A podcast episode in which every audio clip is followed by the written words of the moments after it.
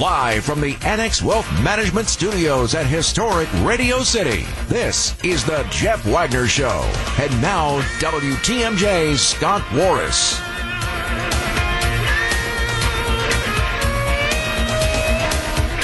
We wish Wagner well. The coronavirus has hit close to home. No, it's stop. Joke. Kidding. Kidding. Kidding. It's a joke.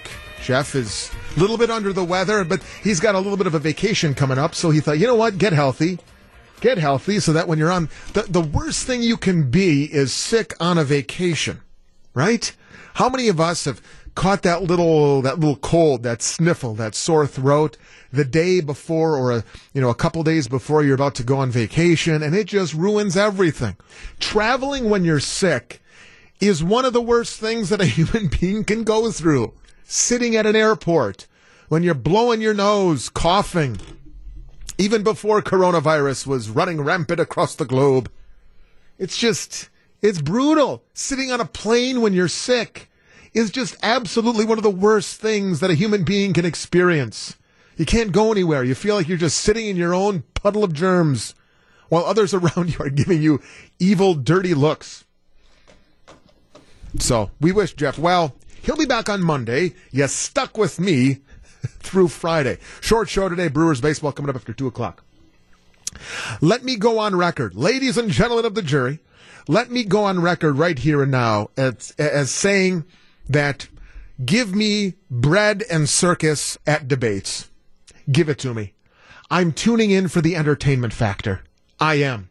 Not only that, if you, I think, as an American, are tuning in to a debate to get some sort of information on a candidate or learn their stance or their, you're making a mistake because we have crossed the Rubicon, as it were. We have crossed a threshold whereby the entertainment factor of a presidential debate, of a primary debate, as we had last night, the entertainment factor is now more more prevalent. I think in some ways it's more important.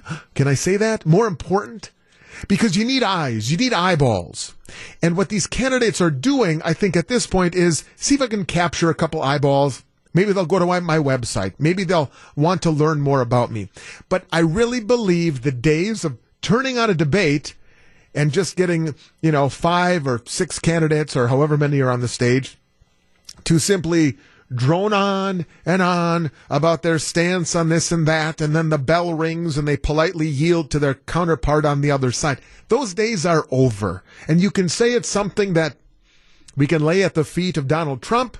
All right, fine. But at any rate, let the record show I fully embrace it. I fully, absolutely embrace some of the, uh, some of the, um, well, the entertainment of it all that we had. For example, last night. This was the most for, this puts everything, if I could encapsulate everything from last night's debate, everything, this, ladies and gentlemen, is, it made me laugh. It may have made you cry or pull your hair out or turn the channel. But for me, I laughed my way through these 45 seconds out of last night's, what, two hour plus, two hour debate? Do we think health care for all, Pete, is some kind of radical communist idea. This Do we think raising the minimum that. wage to I'm a living wage? To Do we think building really the millions of this units really of affordable housing if, if that we need? That Do we think question, raising taxes on billionaires is a radical let's, idea? Let's talk about what's radical about that plan. Reform is a radical Senator. idea. The things you just named. Do we think immigration reform? The, truth is, named are the things that the American people support the agenda. That is why I am beating Trump in virtually every poll that has done, and why I will defeat him. We got to open this up. Universal health care for Senator Right, Donald you pointed Trump's to that. Bernie. Bernie. I'm sorry. That was the most. And I realize you're probably shaking your head going, what in the world was that? And I have no idea what that was. That was Bernie doing his thing and Buttigieg trying to storm in and steal the. I have no idea what that was, but I loved it. I have completely come around to the age of debates as entertainment. Are you with me on this one? Or, or do you think that, look, Scott, you're an idiot. You moron. You're only helping to dumb down society. You're only feeding into the, um, the, the ignorance or, or the ignorant nature of the electorate by applauding this or, or by embracing just the absolute chaotic nature of what these debates have become by embracing it, sitting back and enjoying it, watching it with an alcoholic beverage and a bowl of chips and enjoying it every you are you are only hurting what America is all about. I mean, maybe that's the case. But I watched that thing last night and I just say bring it on. This is where we are now. It's not going back to how it was. 855 616 1620. It is the Accunet Mortgage talk and text line. 855 616 1620 on the Accunet Mortgage talk and text line. I want to know because I feel as if the entertainment value of debates, I'm all in on it. Are you? Or, or, or are you to the point where you won't watch it anymore because it's just gone so over the top? I eat this stuff up. I'm a political geek. I admit that. And as such, something like last night has such an entertainment value that I can't look away. Call it like a like like a car crash or or what you want, you know, gapers del- I want to look. I want to watch. I know it's not going back. And in this day and age, are we really tuning into the debates to learn more about the candidates or are we just using that to gauge more about how they are, who they are, what they do in tense moments? Do they look more presidential than somebody else? Again, feel free to rip me. Feel free to take me to task. Feel free to chastise me as somebody who's not helping to raise the level of discourse in this, or, or you know, the, the, the, the, the level of discussion in this country. That's fine. But I really think this is the new normal. And as such, I embrace it. Do you? 855 616 1620. Accunet Mortgage, talk and text line. Back to take your calls. Here's WTMJ's Jeff Wagner.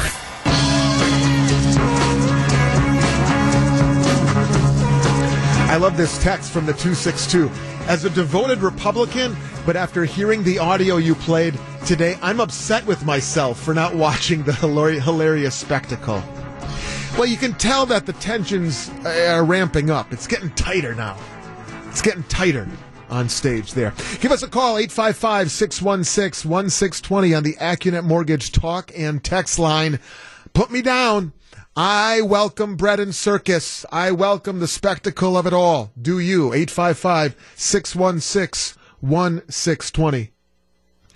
Let's go to the phones. Let's talk to Tom in Watertown. Hey, Tom, you're on WTMJ.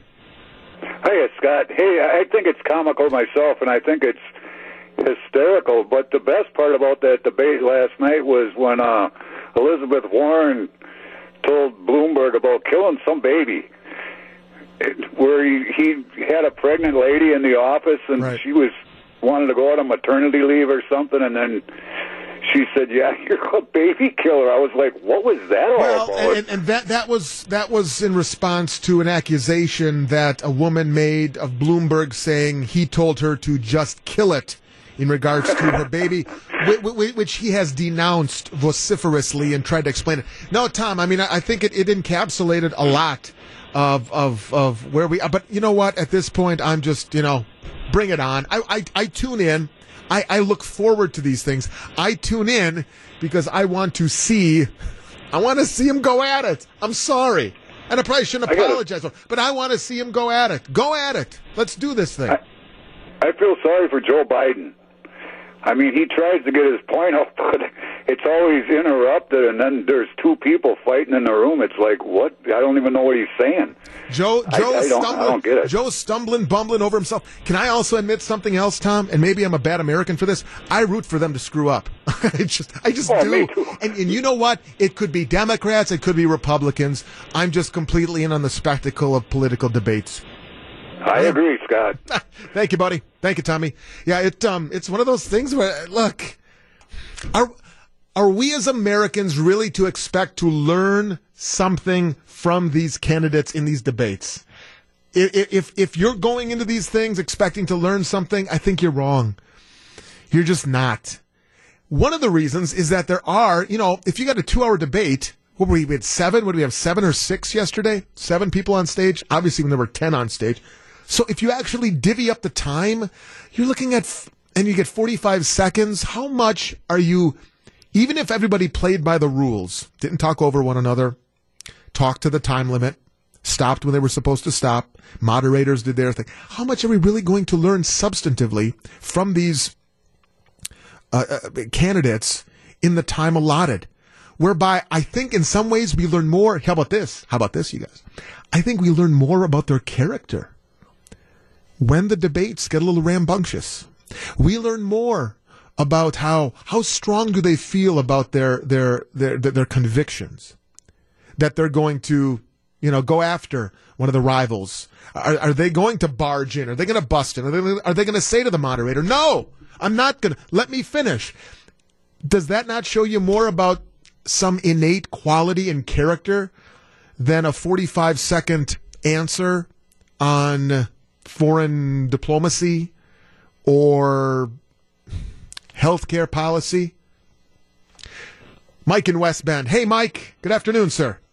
Hey there. Good afternoon. I, I'm going to take that point that you were just making and flip it around a little bit. I, I believe that if you say less, hmm. you are actually saying more.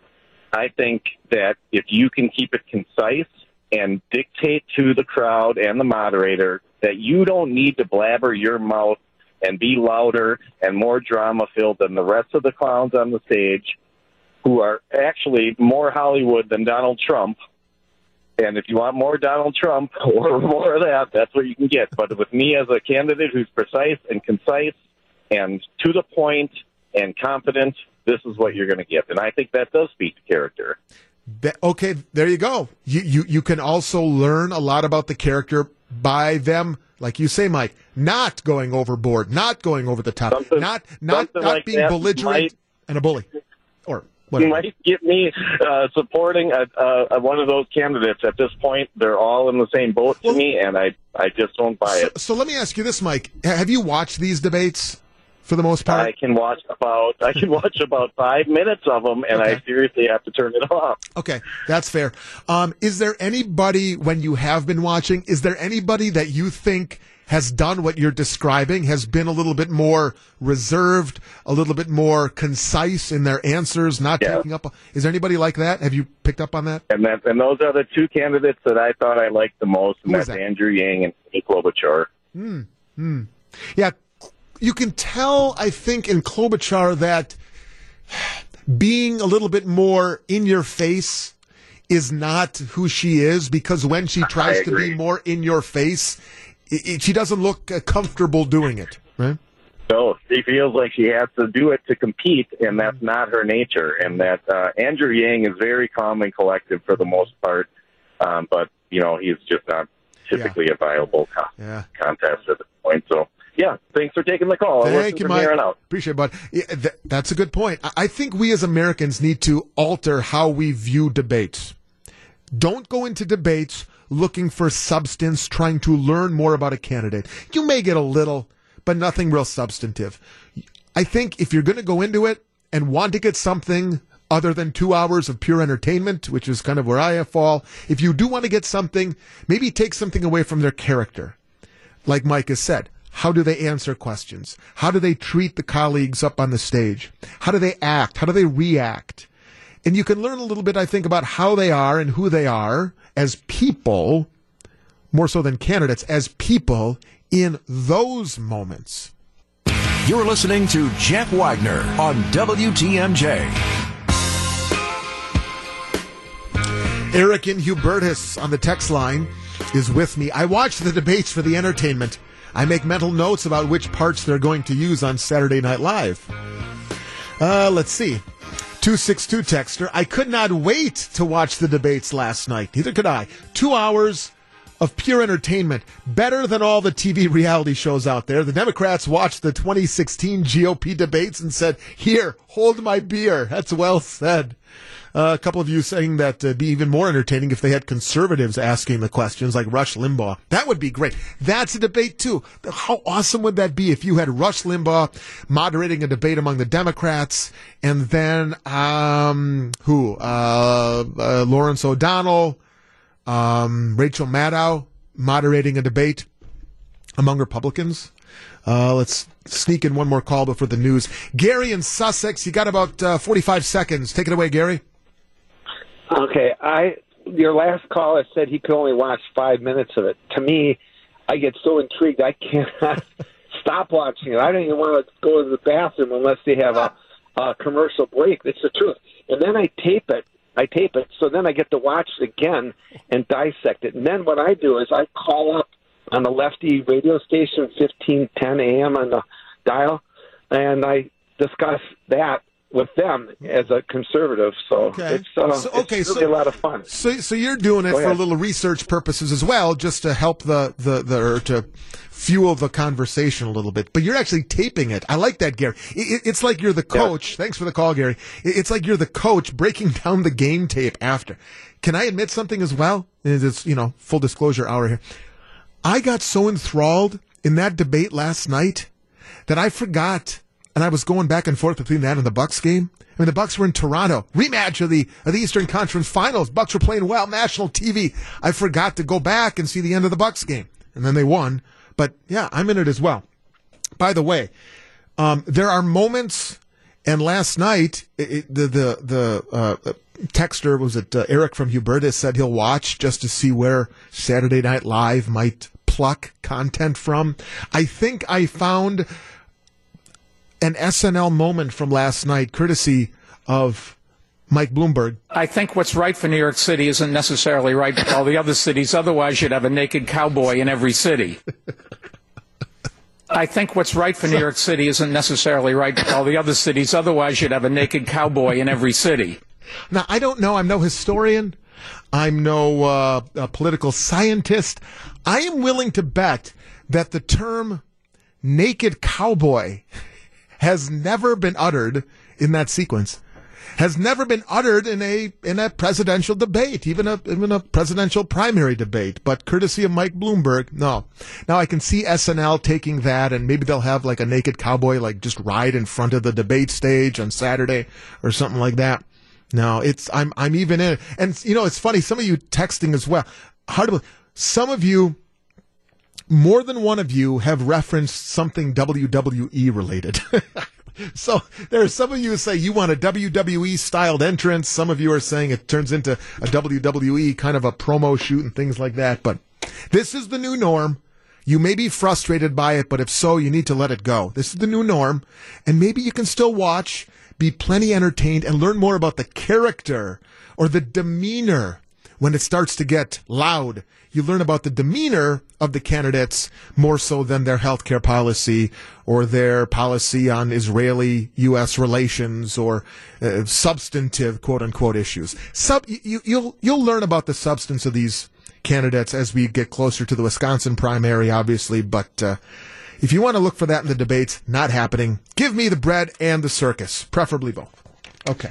It is twelve thirty. Speaking of, you know who likes bread and circus, pomp pageantry? Eric. Did you watch a good deal of that last night? I watched chunks of it. I did not watch the whole thing. What'd you think of the naked cowboy line? it made, me It's laugh. good. I noticed it, it almost though. You mentioned Saturday Night Live. One of the comments uh, we made earlier today was that it's almost taking away from the cold opens of SNL because it's almost satire just in itself s- in some of the things that are now said at these debates. So it almost you, you you can't make fun of something that's No. already funny. No, you're right. It's um, that's good fodder. Enjoy it. Have some fun. Politics can be fun.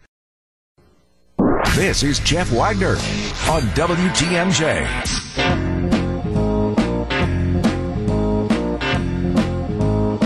If you were given the choice today at 12:38 on Wednesday, February 26th, if you were given the choice today to become a millionaire, would you do that? Would you say, "Yes, I will I will gladly accept. I think you would. I know I would. And I think pretty much any and every American, unless you're a billionaire, which you're taking a cut, if you were offered as of this moment moving forward, we're going to fill your bank account and you are going to become a millionaire. I think most people would take it. I think, and I'm pretty safe in saying that Americans would welcome the opportunity to earn enough money over their lifetime to ultimately earn the title of millionaire.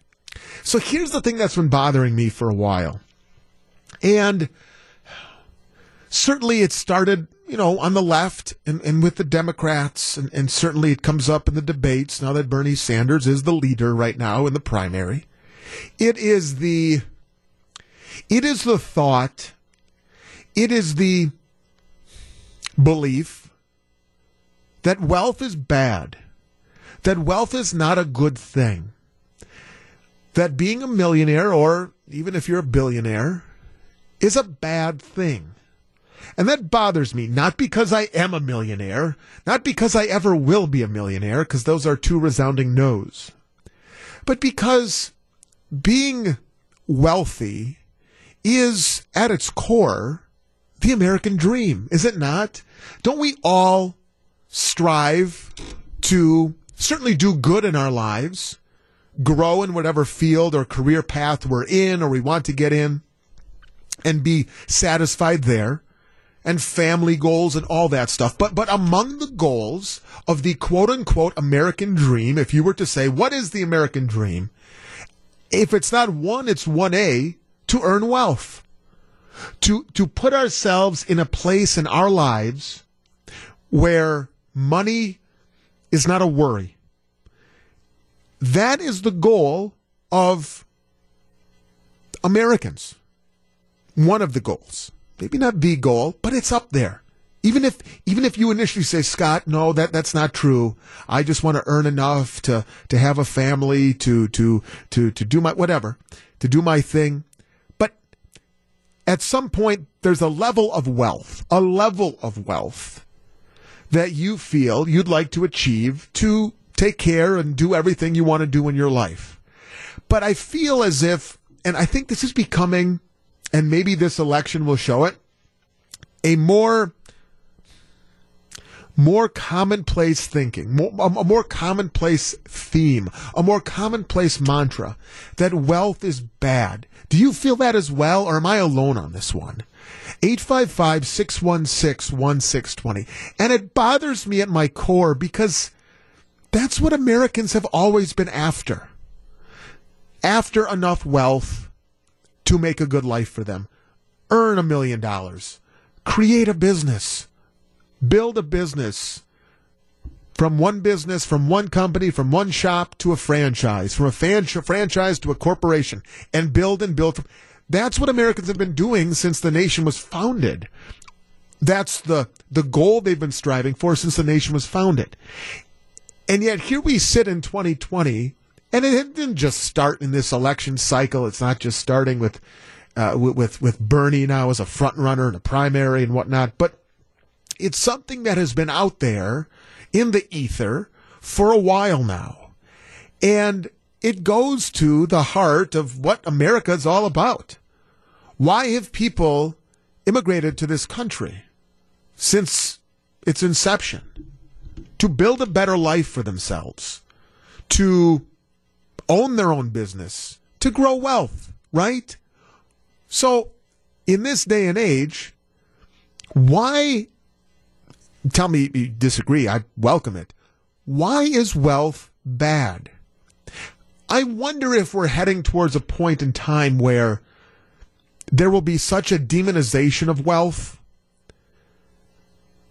that it overshadows any good done by those who have it. I don't know, but I feel like we're definitely headed down that path. Something has shifted, something has changed, whereby we went from the American dream to the, well, you can have money, but suddenly if you are a millionaire and, or billionaire, you've done something wrong, or it, it, it casts a pall over what you do and who you are. Have you picked up on that as well? And like I say, it bothers me inside, and maybe I'm not doing a good job describing it, but it bothers me inside because that's what everybody strives to be, even if we know we're never going to achieve it. And there are a lot of things to achieve in life. I get it. But wealth, admit it, wealth is one of them. Some degree of wealth. 855 616 1620 on the Accunet Mortgage Talk and Text line. I realize that this is kind of a, a little deeper here, but I, I want to explore this because it's something that's been on my mind for a while. Let's start with uh, Paul. He's south of the border in Illinois. Hi, Paul. Good afternoon, sir. Good afternoon. Thank you for this topic. You know, in my generation, and I just turned 60, it seems like we've done a 180.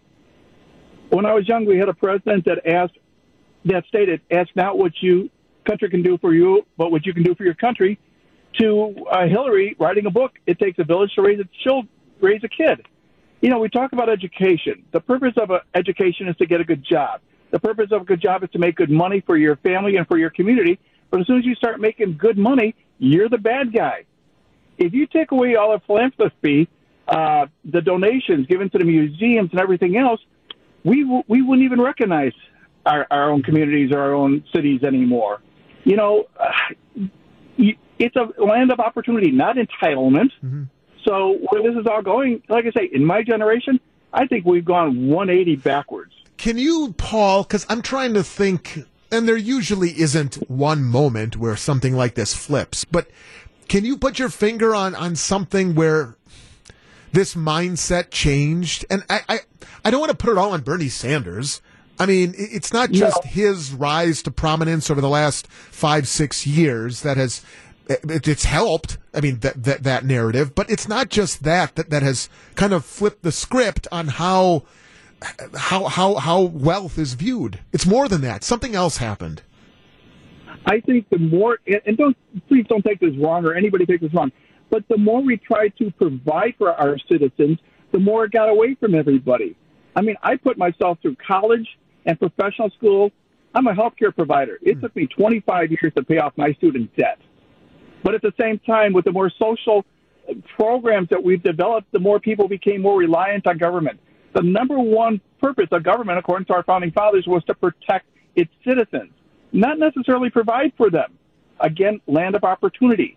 So where did this all go wrong? I, I you know, I would say maybe the 60s and 70s. I don't mm-hmm. know. But now to the point where we got, a, a, in a sense, a self-proclaimed democratic socialist running. But does the USSR still exist? And what did one of the S's stand for? You know, like I say, in my generation, it's not making yeah. sense anymore. Well, thanks for the call, Paul. And that that is a good way to start because. I, you you can't just put your finger on one thing, but but something has changed, and I feel like I feel like the narrative has changed dramatically and drastically, whereby the wealthier are demeaned. Now, for those who gain their wealth by nefarious ways, look, Bernie Madoff, of course, there are bad people. There are bad rich people. And they deserve every bit of the misfortune and, uh, you know, negative vibes that, that they get. They deserve all that. But I'm talking broadly here. For the, for the small business owner in Milwaukee who owns a couple of shops, a couple of stores, a couple of convenience stores, You can kind of make, I mean, you're close to being a millionaire there when you talk about all the assets you have. It doesn't, I, don't want to say it doesn't take much to be a millionaire because I'm never going to be a millionaire and many of us aren't going to be millionaires, but you're just trying to work and do well, take advantage of the opportunity, the word that Paul used, to do good for yourself and your family. And if that means that you rack up wealth in the process, God bless you. Right? Isn't that what this is all about? And yet, I wonder if we're going down a path where you're going to, you, you, people learn you're a millionaire and suddenly there's a, there's a shadow over you. Even if you earned your money and built your, your, your company up and whatever, and you've gotten the money in the most honorable ways, you've used capitalism. Hello, first time I've used that word in the segment. You've used capitalism the way it should be. And yet, and yet, dare I say, you start getting looks because you're a millionaire. Let's dive deeper into this. Welcome back to Jeff Wagner on WTMJ.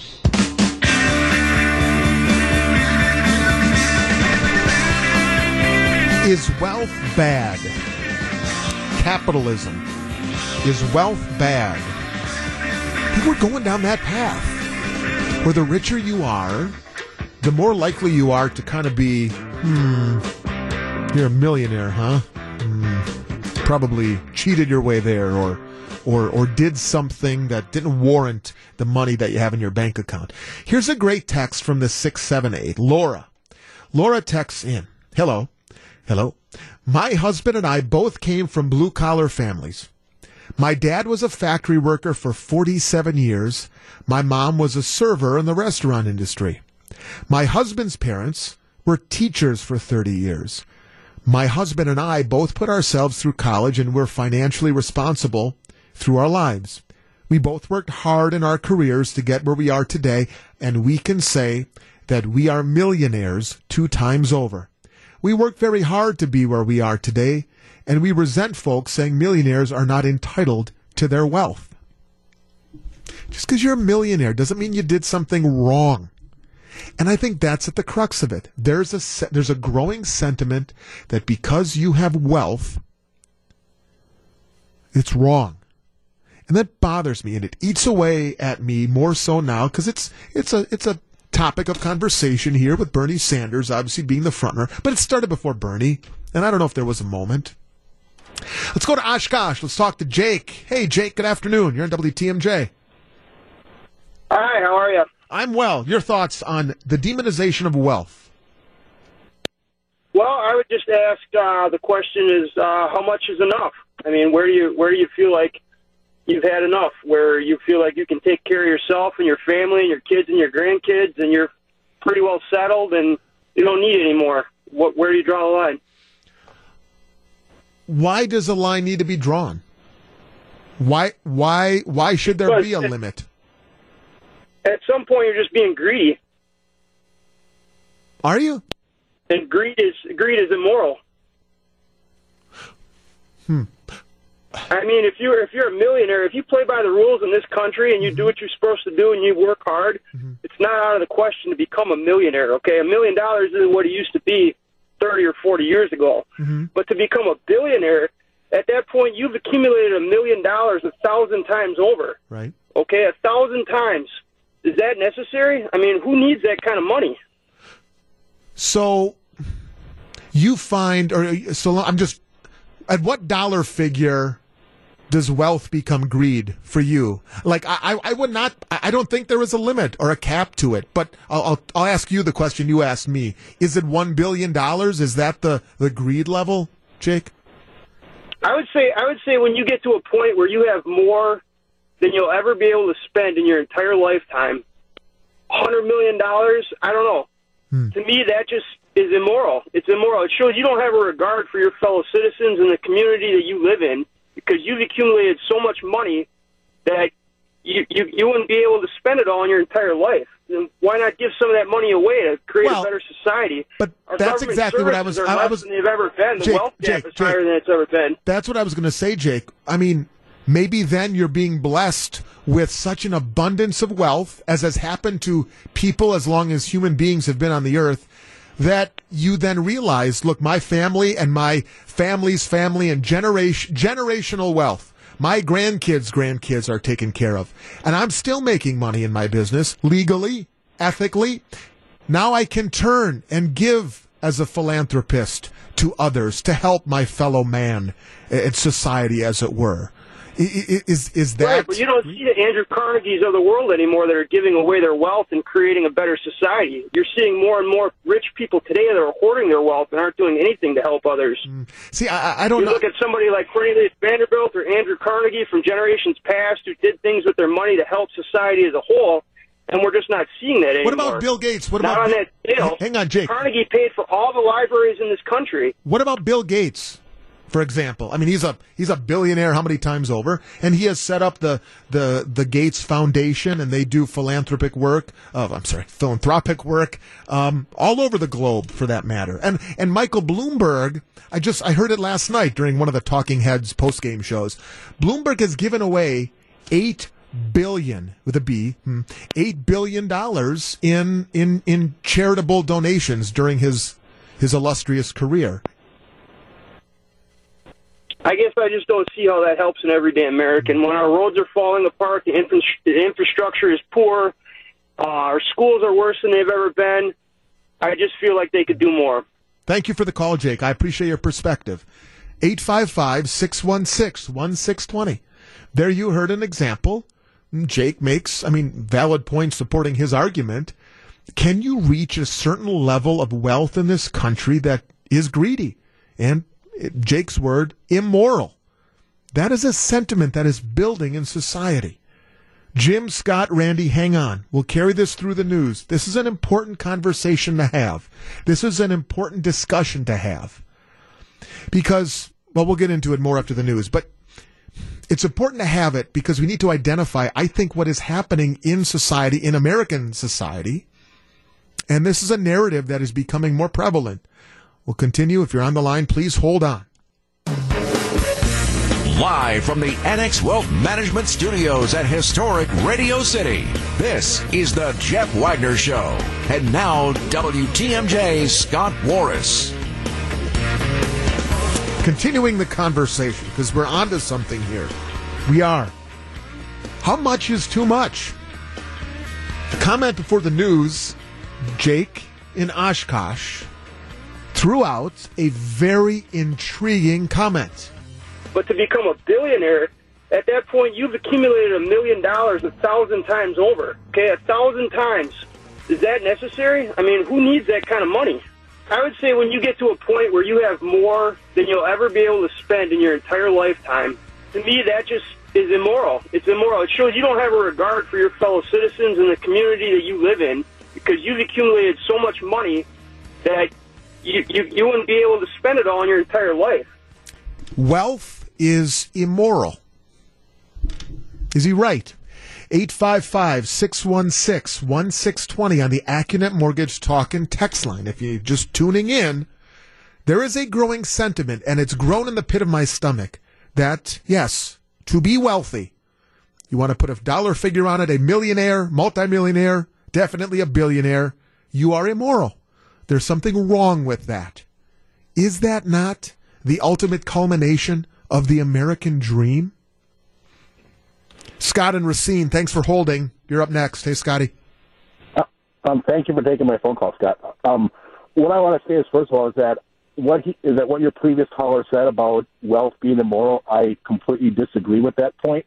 My take is that, and I think that these are some of the most intriguing people to talk to, whatever, who are, are people who have started their own businesses, grown them, um, invested well, and, and done it what and done it by themselves. Um, where where where I have issues and where I think where society, whatever has issues in general, are two points. Number one is corporate socialism, and then number two is un, unearned generational wealth.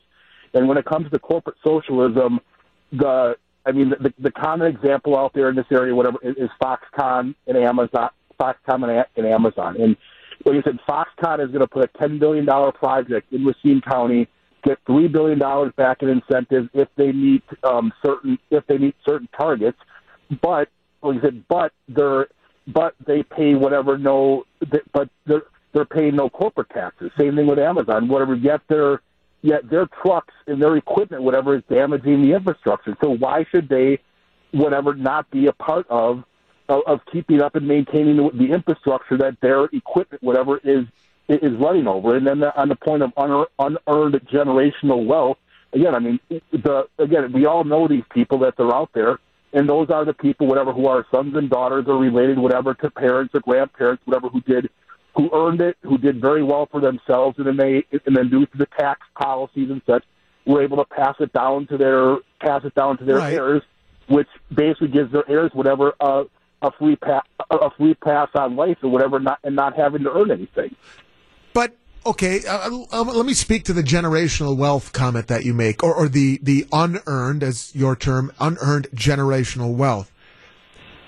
Should we hold it against a person whose grandfather was extremely wealthy and passed down the wealth from generation to generation? Why hold it against the grandson or granddaughter, whatever? Why hold it against those ancestors of someone who earned that wealth? Why hold it against them? because because they didn't earn it themselves. It was earned by it was earned by mommy or daddy or or or grandpa or grandma. They didn't do anything to earn it. They just happened to they just happened to be born into the right family. Hmm, You're hitting on something very interesting, Scott. Thanks for the call. I appreciate it.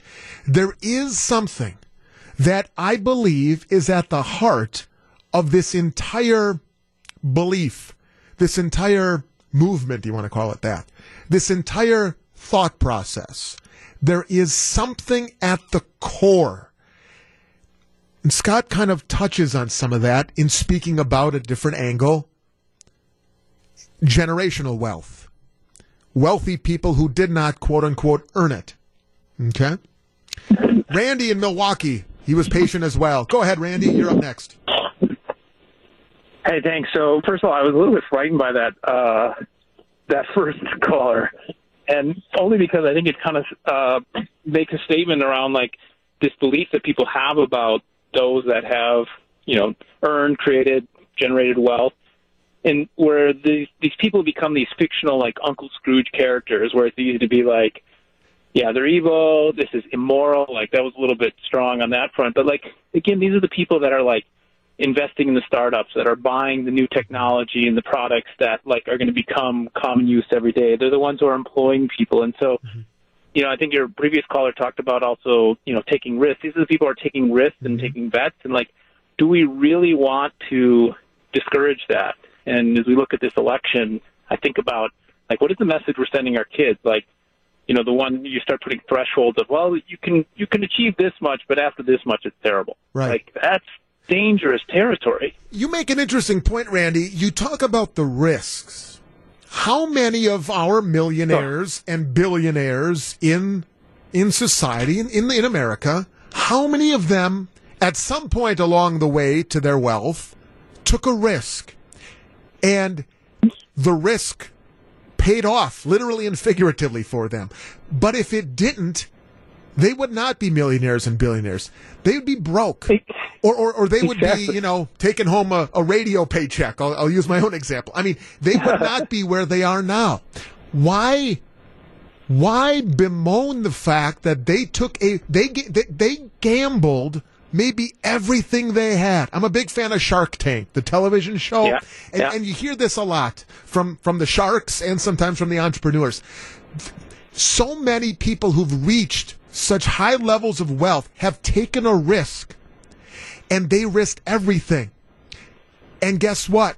Sometimes the risks pay off. Good for you. You took a risk. You put everything on the line. Good for you that it paid off. Because guess what? I don't know that I could put everything on the line.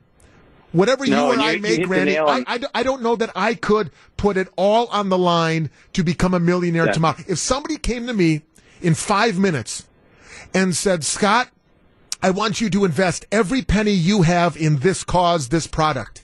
Now, there's a risk that you will lose everything by the end of the by the end of the workday.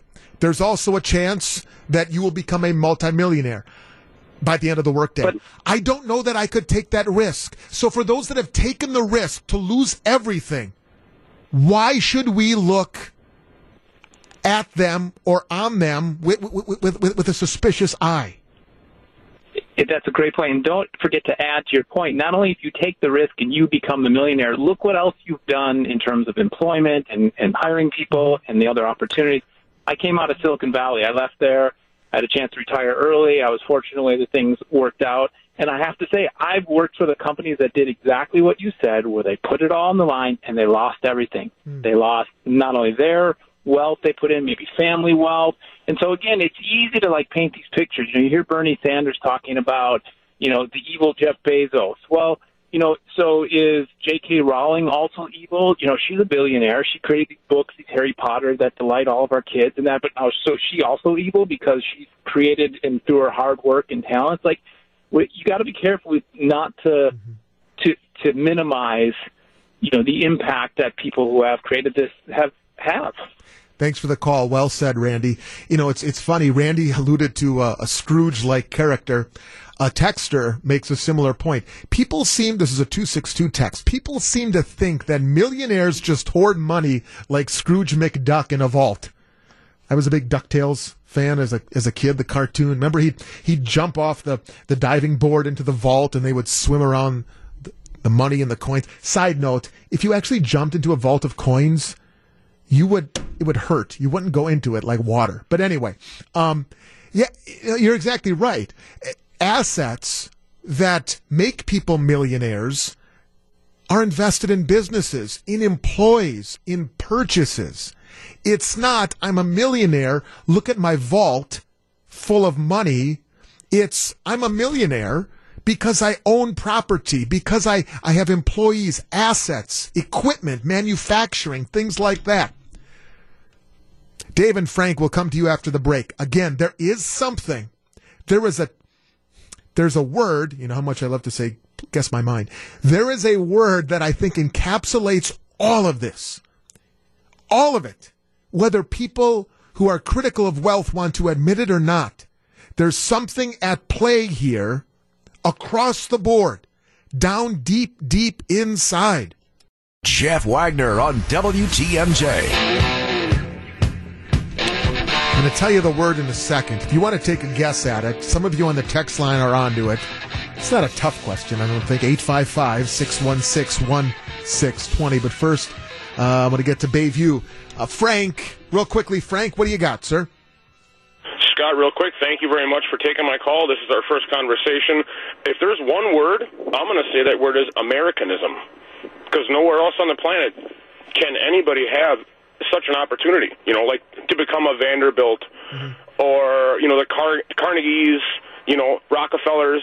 You could start from start from nothing and, you know, the sky's the limit. It's a free market economy and it's a free society, which, you know, we should all be grateful for and, you know, take a step back and you know, maybe wind down the jealousy a little bit because I imagine most of these people had humble beginnings. Well said, Frank. I have nothing to add. That that was well stated. Dave in Oconomowoc. Hi, Dave. Hey, thanks for taking my call. Um, my thought that I haven't heard yet is that it's actually not wealth that is the problem, but it's the love of wealth, which I guess could be referred to as greed. So, uh, you know, I just read, I think last week, that the uh, owner and creator of the Bob's Red Mill um, product brand of all those, you know, artisanal flours and things turned his company over to his employees. He had made enough money, and then he gave it away. So I think that who cares how rich he is? He did the right thing. He's giving away wealth, and I think you know who can judge a man's heart? You don't judge it by their words, but by their actions. So you know, be blessed to be a blessing to others. If someone has accumulated wealth and they're living the high life, but they also are helping you know their next guy up on their own, not legislated by the government. I don't think the government should get their nose into it. Um, but that's the problem: is when people love money more than they love their fellow man. Thanks, Dave. Well said. Greed is good, right? Gordon Gekko. Greed is good. Many of you have hit the nail on the head on the text line. In in this entire conversation that we've had, and it's been a, I really appreciate the call, and there's so many good texts, and I can't get to all of them, but I really appreciate. There is there's one word that keeps coming back to my mind through it all. When I hear, you know, people like Bernie Sanders talking about or de- demonizing wealth, millionaires and billionaires. Um, for every caller, every texter who's, who who bristles at the idea of the very rich, and I appreciated the call by, by Jake and Oshkosh. I think he he accurately sums up a belief that is growing in the country and held by a lot of people. But I think there's something at the core there, and I'll be honest. I mean, I think th- th- it's also something that's inside each and every one of us when we when we meet somebody who we know is more wealthy than us, when we watch a debate, okay, and see a billionaire Bloomberg and a billionaire Steyer, It's something that goes on in our minds when we're watching professional athletes compete and we hear about contract extensions, sports, moguls, owners. There is something at the root of it all that fuels the mantra that wealth is bad. There's something at the core that fuels the debate, that fuels the, the argument that having money is not good. There's a word for that. It's a four letter word. I'll tell you in a moment. This is Jeff Wagner on WTMJ. Four letter word to sum up our last, our, what do we, did we have that for an hour or so? A little under an hour? Four little letters. E N V Y. Envy. Whether you want to admit it or not, whether I want to admit it or not, in the end, as humans, we envy those who we see as better off than us. We envy the millionaires. Admit it. We envy the billionaires. I can't help but think that if any of us who feel that millionaires and billionaires need to be poo pooed, need to be demonized, need to have a shadow cast over who they are and how they are and how they got their wealth. Did they earn it? Were they born into it? By the way, if you're born into it, I mean, God bless you, but you didn't have a say in the matter. Why should you be demonized for that? But in the end, we envy that. And if you find yourself in an envious situation, the human reaction is to demonize something in an attempt to bring them down to your perceived level if you perceive yourself to be lesser than them. It's envy. We envy those who have made it. We envy those who have taken the risk and become multimillionaires and billionaires because either we didn't take a risk or we just haven't found our, our lives and ourselves in a position to take the risk. We envy those who've gotten, who, who I'm sorry, who have been born into wealth because our our uh, our ancestors did not have the wealth for which to be passed down to us. We envy that. Oh man, those people over there, he was just born into that family. I was born, I didn't have the wealth, but she's got the wealth. That's envy. That's at the root cause of it all. I mean, an envy is something that we as, as, uh, you know, fallible human beings deal with and all different types of things in life. But that's, I firmly believe that that's what it all comes down to is the fact that we live our lives in a way such that when we come across somebody who we think is better off than us, we envy that. And many of you have used the word jealousy as well. There's a little bit more to the word jealousy than envy, but I, I choose the word envy. I admit it. I'm envious. Come on. We're all envious of millionaires and billionaires because you feel, ah, man, I'm working so hard and that they just were just born into it. That's envy, folks. And that I think dare I even for even for Bernie. Now Bernie is a millionaire, mind you. He is a millionaire. There's something to the envy in every human being when it comes to that.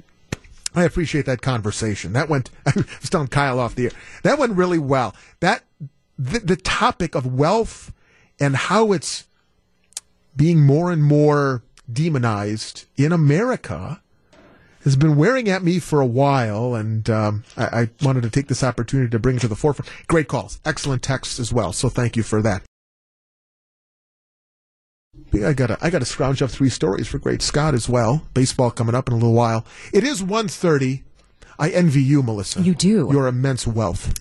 You're listening to Jeff Wagner on WTMJ.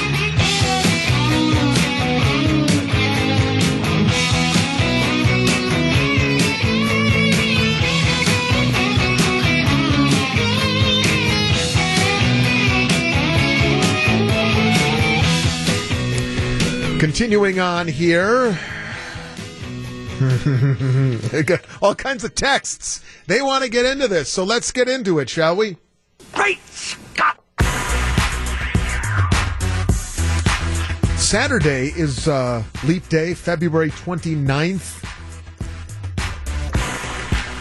It's the first time we've had a bonus 24 hours on a Saturday since 1992. Okay, so we got an extra day.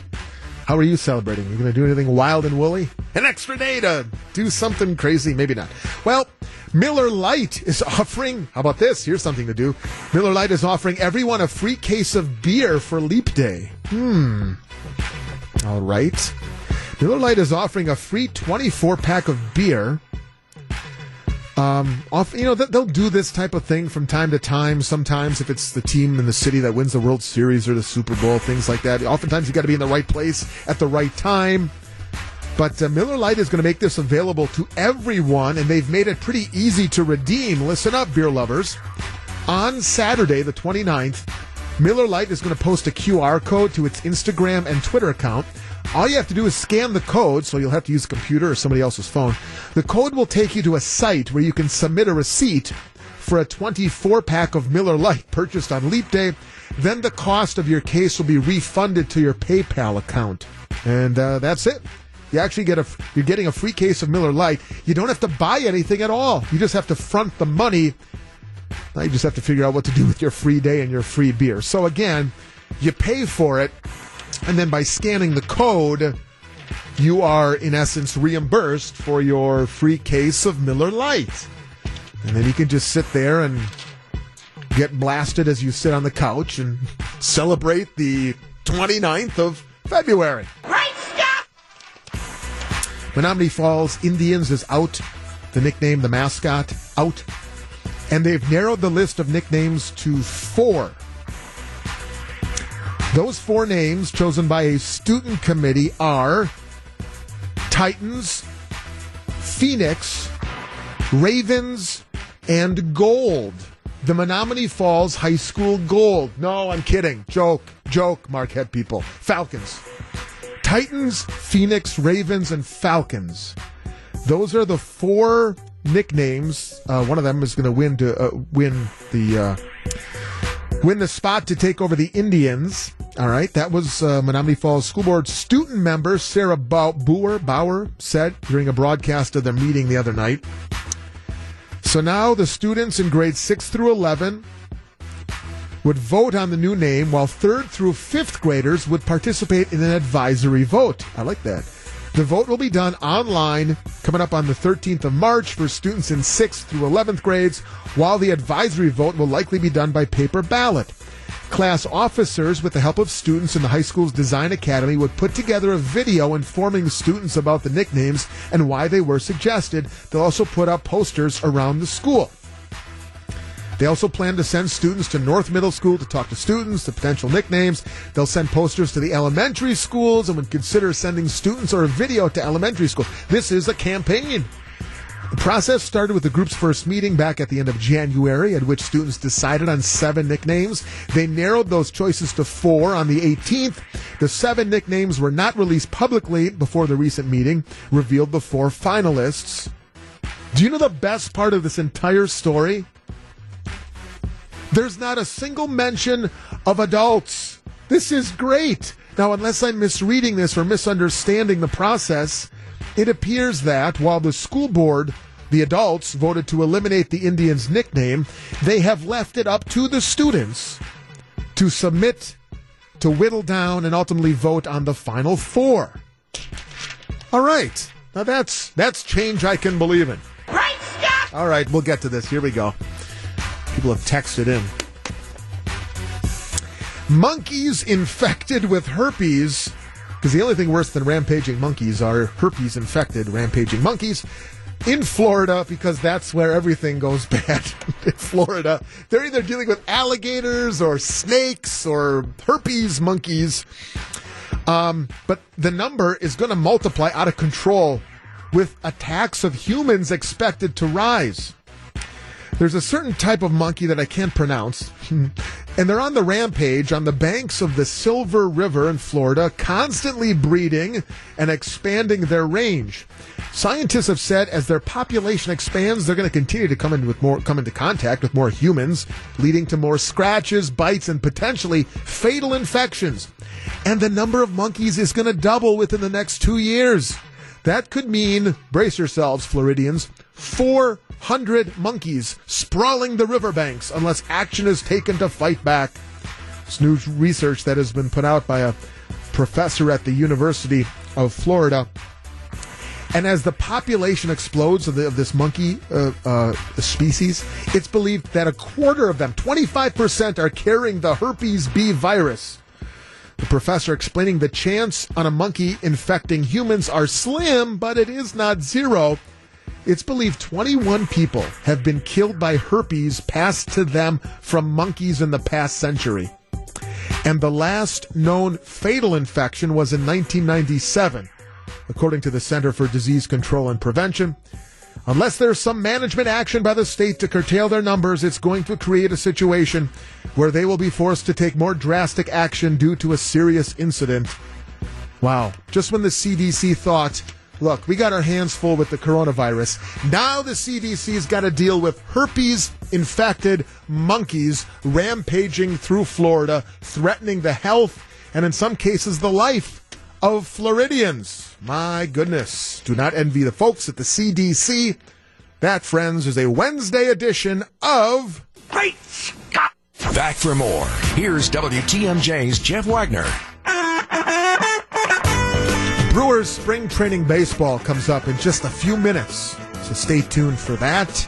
It's a dry heat this time of year. What? Scottsdale.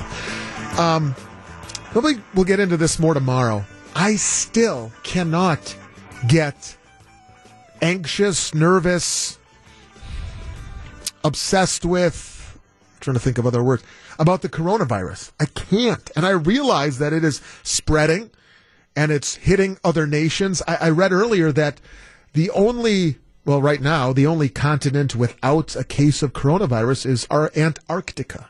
Every other continent has at least a case, usually plenty more, of coronavirus. President's going to speak tonight uh, or this afternoon at five o'clock our time. I think uh, Wisconsin's afternoon news is going to dip into some of that. He's supposed to give a news conference with members of the talking about the uh, CDC, uh, President and CDC are going to be giving a news conference later this afternoon. I don't know. Maybe he'll say something. Maybe the, the, the, the, the scientists, the people who are so much smarter than I am will say something that's going to put me into a panic. But I still just can't get jazzed for it. I, I'm not nervous. Are you? Is this moving the needle at all for you, Kyle? Not really, but the the the guy that um that was making the announcement from the CDC was basically saying that it's not airtight here in the U.S., but it's near airtight.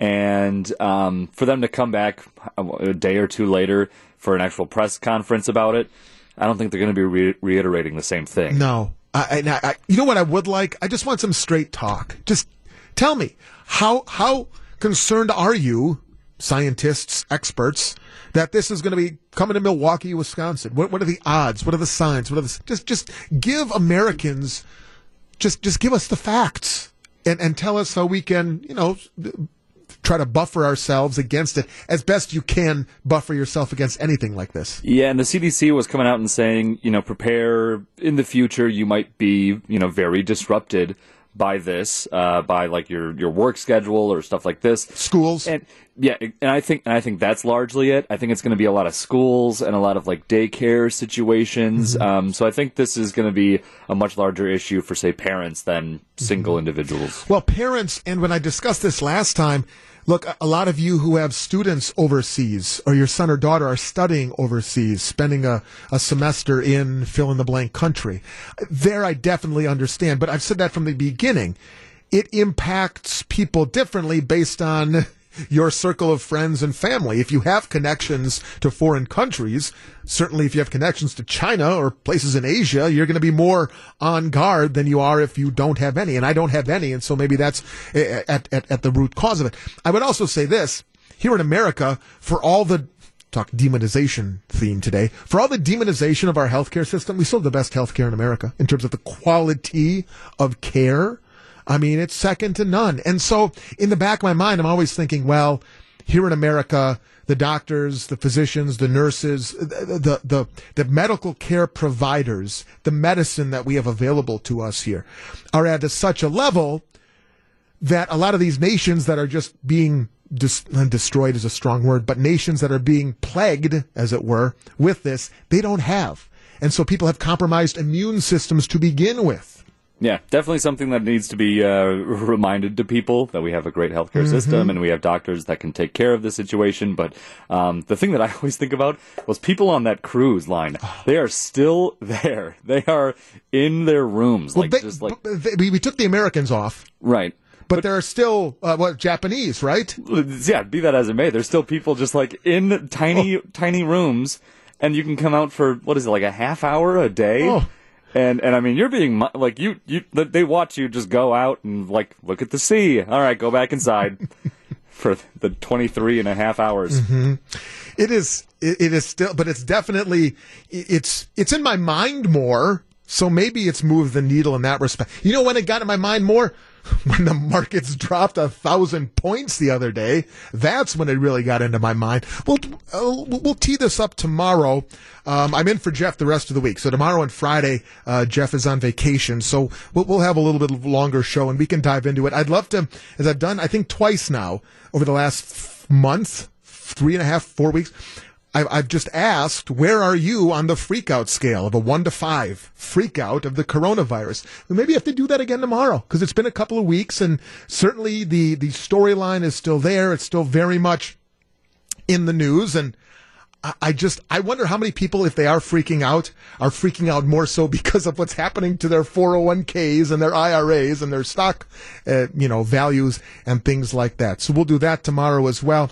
Um, a lot of good stuff that we will uh, get to. We have to find some Friday frivolity. Friday, two thirty, normally pop culture corner. I cede that to Jeff, and when I'm here, we just like to have some Friday frivolity. You can email in too if you, or text in suggestions as well. All that to come. Stick with me tomorrow and Friday. Up next, Brewers baseball right here. Let's head to the desert on WTMJ. Hit the road, Scott. Don't you come back no more, no more, no more, no more. Hit the road, Scott. And don't you come back no more.